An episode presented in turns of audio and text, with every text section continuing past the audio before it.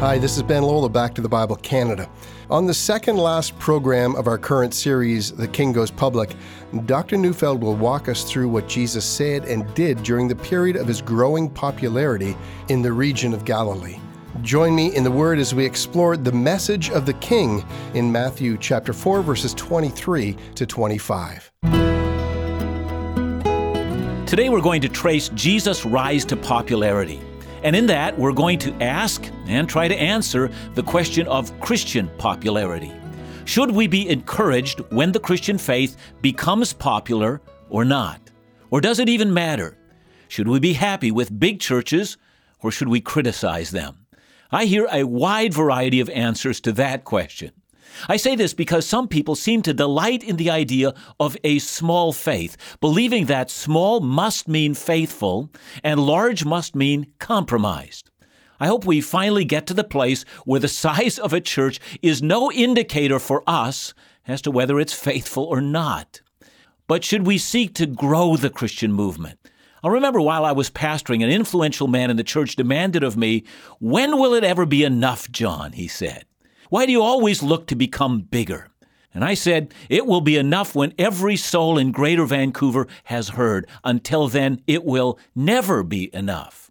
And here's an additional question. If a large number of people are listening to the faith or even crowding churches, but have not yet responded in repentance and faith, is the fact that the crowd who hears is large, is that good, bad, or indifferent? I've heard people speaking of large crowds as chaff. It doesn't matter if they stay or go. Now, we've been looking at Matthew 3 and 4, and we've entitled this series, The King Goes Public, and we have been noticing all the preparation that led to the King of Kings stepping onto a stage that would eventually become the largest stage in the earth. I say that because more people are aware of Jesus and listen to Jesus than any other person in history. And in the days to come, when Christ returns, every knee will bow to him. That is a stage that the Father was preparing for his own beloved Son. And we've noticed that Matthew records some details of the birth of Jesus, then skips over 30 or so years that Jesus lived in anonymity in Nazareth, and then even, to the most part, passes over the first year of Jesus' three year ministry. And so we can see that he leads his readers directly to the second year of Christ's public ministry, the year of popularity. So let's read our text, Matthew 4 23 to 25. And he went throughout all Galilee, teaching in their synagogues and proclaiming the gospel of the kingdom, and healing every disease and every affliction among the people. So his fame spread throughout all Syria, and they brought him all the sick, those afflicted with various diseases and pains, those oppressed by demons, epileptics, and paralytics, and he healed them. And great crowds followed him from Galilee and, and the Decapolis, and from Jerusalem and Judea, and from beyond the Jordan. Now, in a sense, what Matthew does here is present a kind of summary of the entire year of Christ's popularity. After that, he will fill in the details, but now we notice that as the king goes public, he sets a furious pace of activity that leads to an ever increasing fame. The crowds are growing exponentially.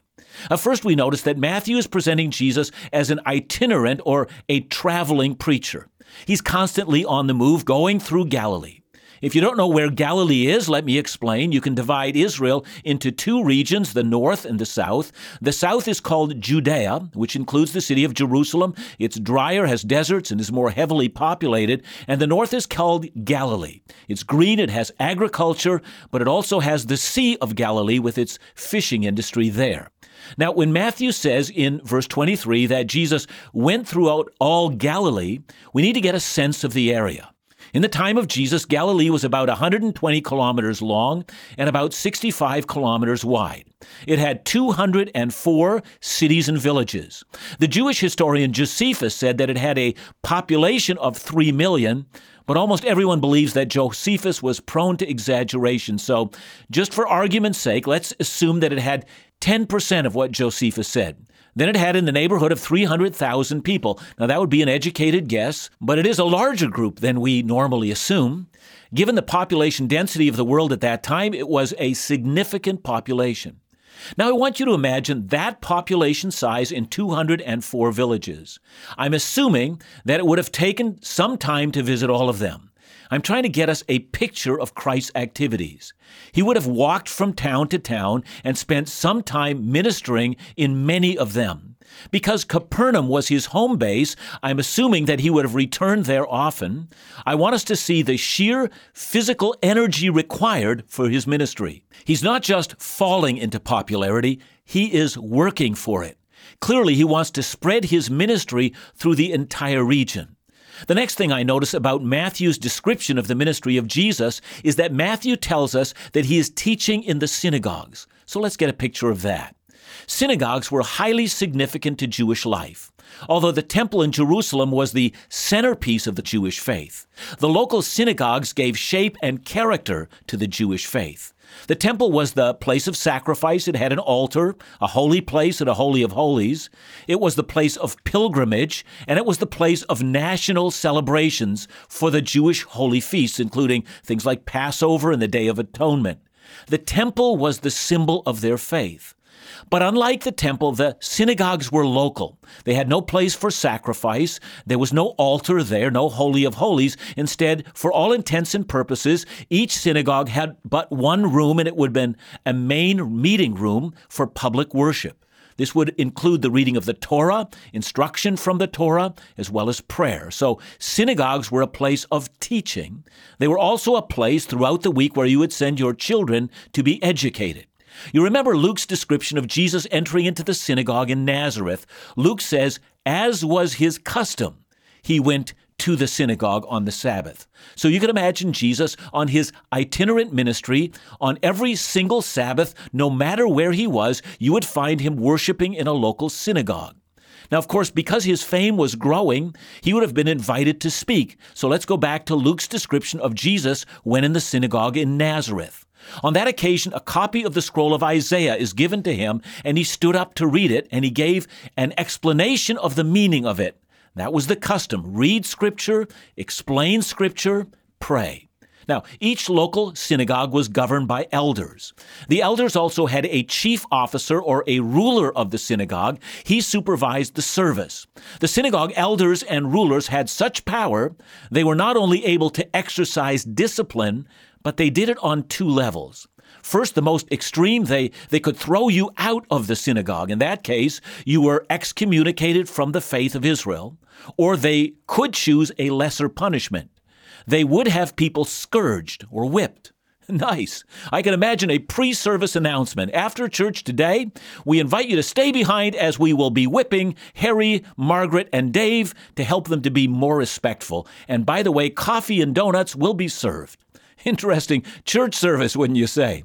But on the serious side, this is why people feared the elders. These men had power and knew how to use it. So, getting back to the synagogue at Nazareth, you'll remember that at that synagogue at that time, the synagogue was so enraged by what Jesus said that day, they drove him out of town and were about to throw him off a cliff. You assume that the synagogue ruler had no small part to play in that. Jesus was popular, but he was enraging the elders of Israel. And so the synagogue ministry of Jesus was filled with controversy. Because Jesus went to them on the Sabbaths, and because his healing ministry followed him everywhere he went, and because members of the synagogue would come to him after a service to be healed, a whole set of Sabbath controversies normally surrounded each synagogue visit.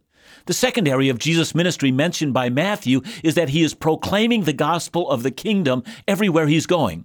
Now, of course, he did that in the synagogues, but Matthew mentions he was teaching in the synagogues, and now he mentions he's proclaiming. You get a sense of a much larger ministry. In essence, what Matthew is now describing is an open air meeting which attracted huge crowds on non Sabbath days that would never have fit in a synagogue. So in Matthew 5 to 7, we have one sampling of such a sermon as Matthew tells us when he's done, the crowds were astonished. They had never heard anyone preach like that before, for he taught them as one who had authority. And so picture Jesus, the itinerant traveling preacher, going to town, to villages with a powerful message unlike anything anyone has ever heard, and it's convicting. And he's calling people to abandon every earthly comfort and radically come and follow him. So Matthew has mentioned three areas of Jesus' ministry. He's a traveling preacher, he sets off firestorms in local synagogues, and he preaches in the open air, drawing thousands of people from the region. And then Matthew mentions one more feature that must have really brought the crowds to him. Jesus was healing every disease and every affliction among the people. Luke even adds that the crowd sought to touch him, for power was coming out from him. And that said Jesus' popularity skyrocketing. When we come back, we're going to discuss just what the healing ministry of Jesus actually meant and why the crowds couldn't get enough of it. In this introduction, we get a vivid picture of the facets of Jesus' ministry as he tirelessly traveled, proclaimed the gospel, and healed the crowds who continued to pursue him. I think, in a sense, this gives us a picture of what doing ministry is all about. It's hard work, sacrificial, and we can often arouse controversy and opposition. But like Jesus, we need to be clearly focused as we further our mission for the kingdom of God. After the break, Dr. Neufeld will continue unpacking an element of Jesus' ministry that drew so many people to him his supernatural ability to heal.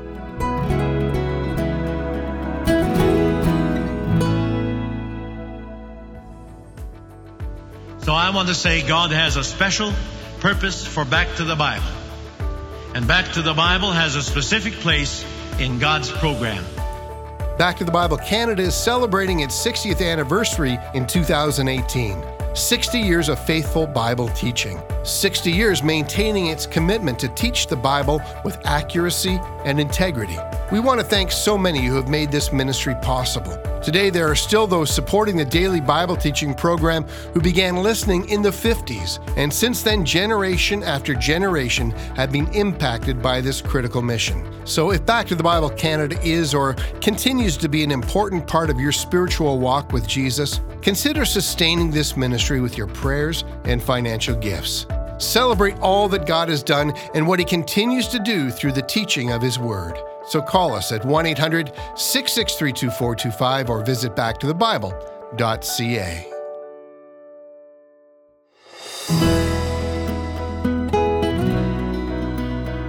Unlike many of the rabbis of his day, Jesus was not afraid of the crowds, nor was he disparaging of the crowds. Even though he knew the crowds were fickle, he saw the crowds through the eyes of concern. In Matthew 9:36 we read, "When he saw the crowds, he had compassion for them because they were harassed and helpless like sheep without a shepherd." It's for this reason that Christians should seek to draw as many people as we can to hear the message of the gospel. We should be concerned that everyone hears out of compassion. But we notice Jesus went about healing every disease. In a world ravaged by sin, Jesus was announcing that he was the great king.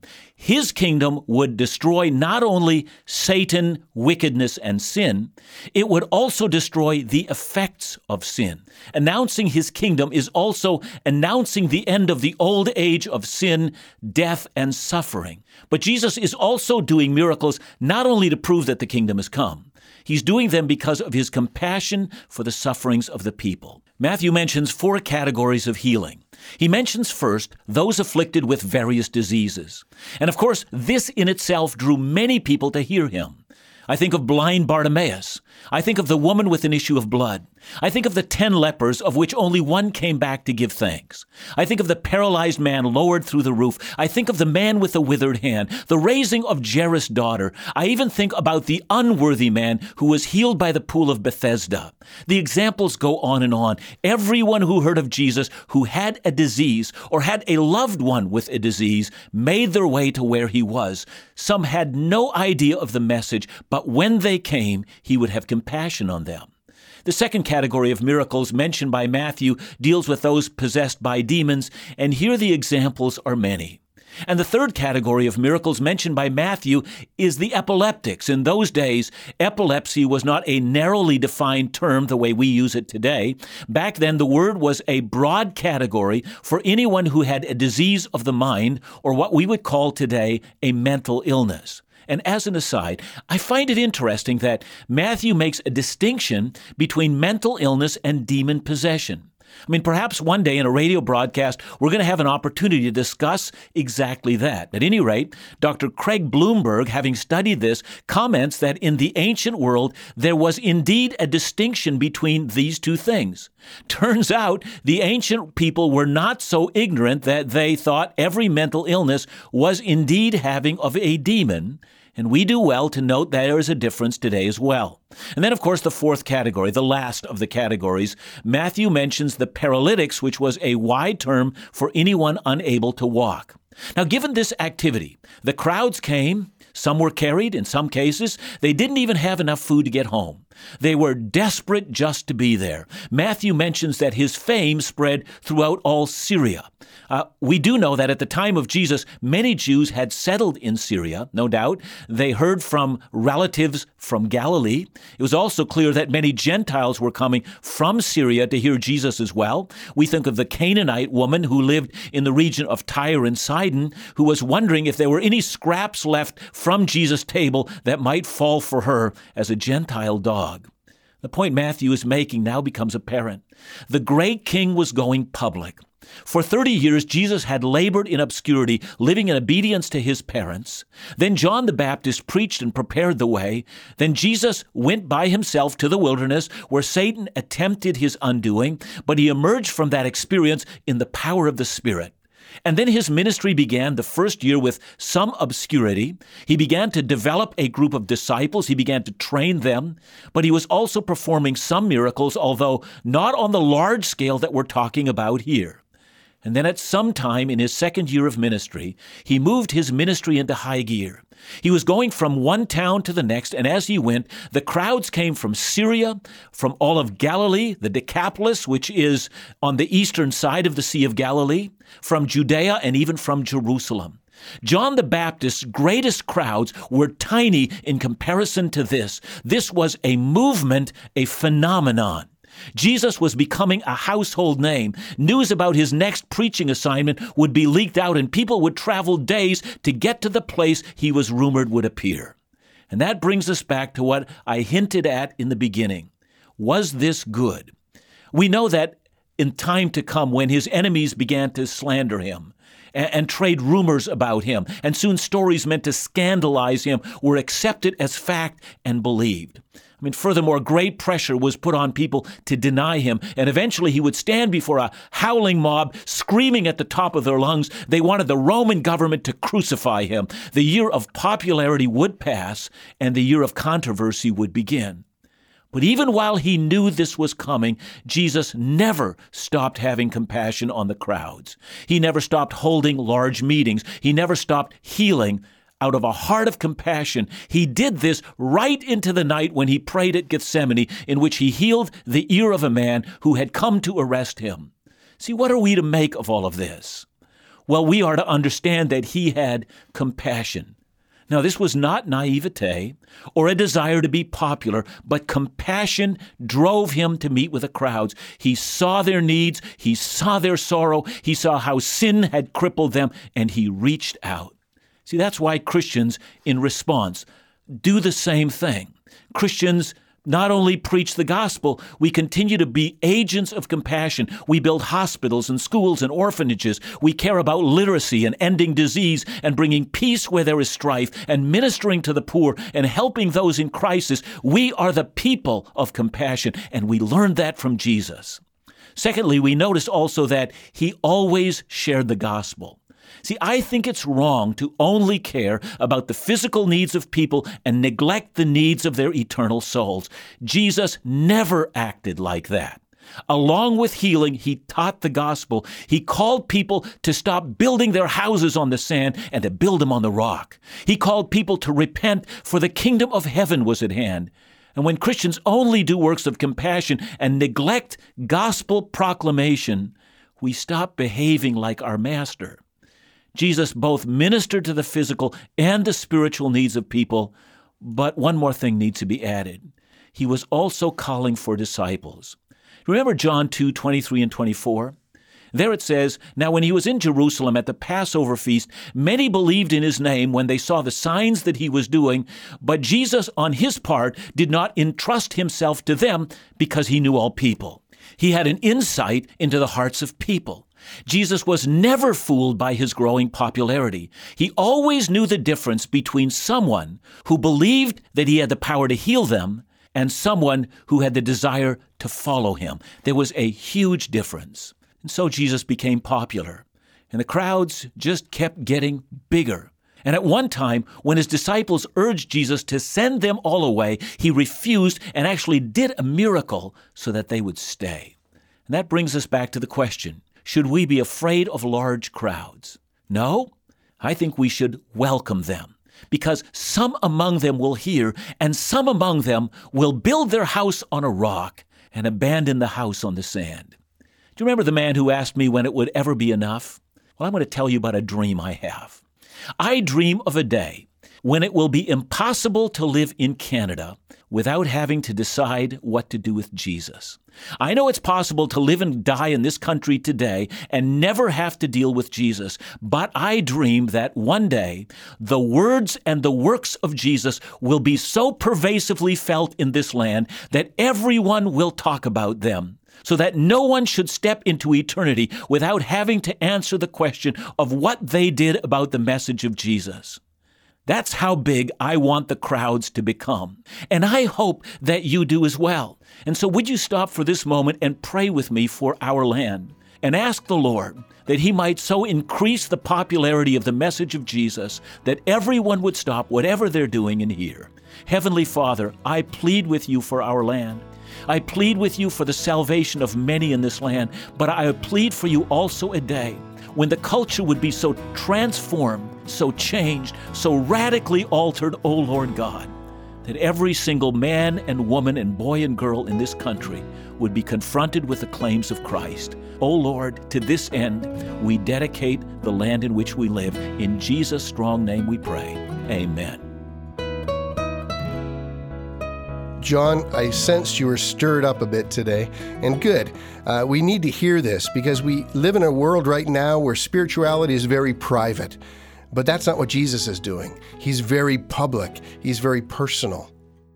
I agree. We need to be public as well. We need to stop being intimidated.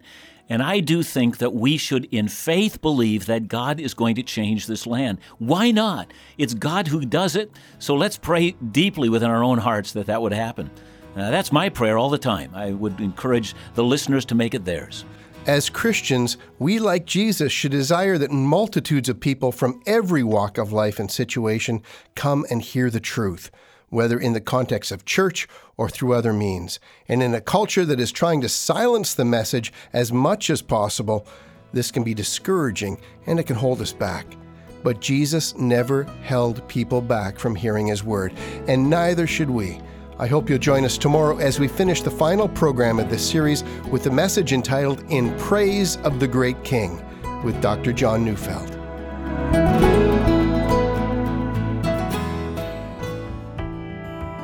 Laugh Again with Phil Callaway will be celebrating its fifth anniversary in 2019.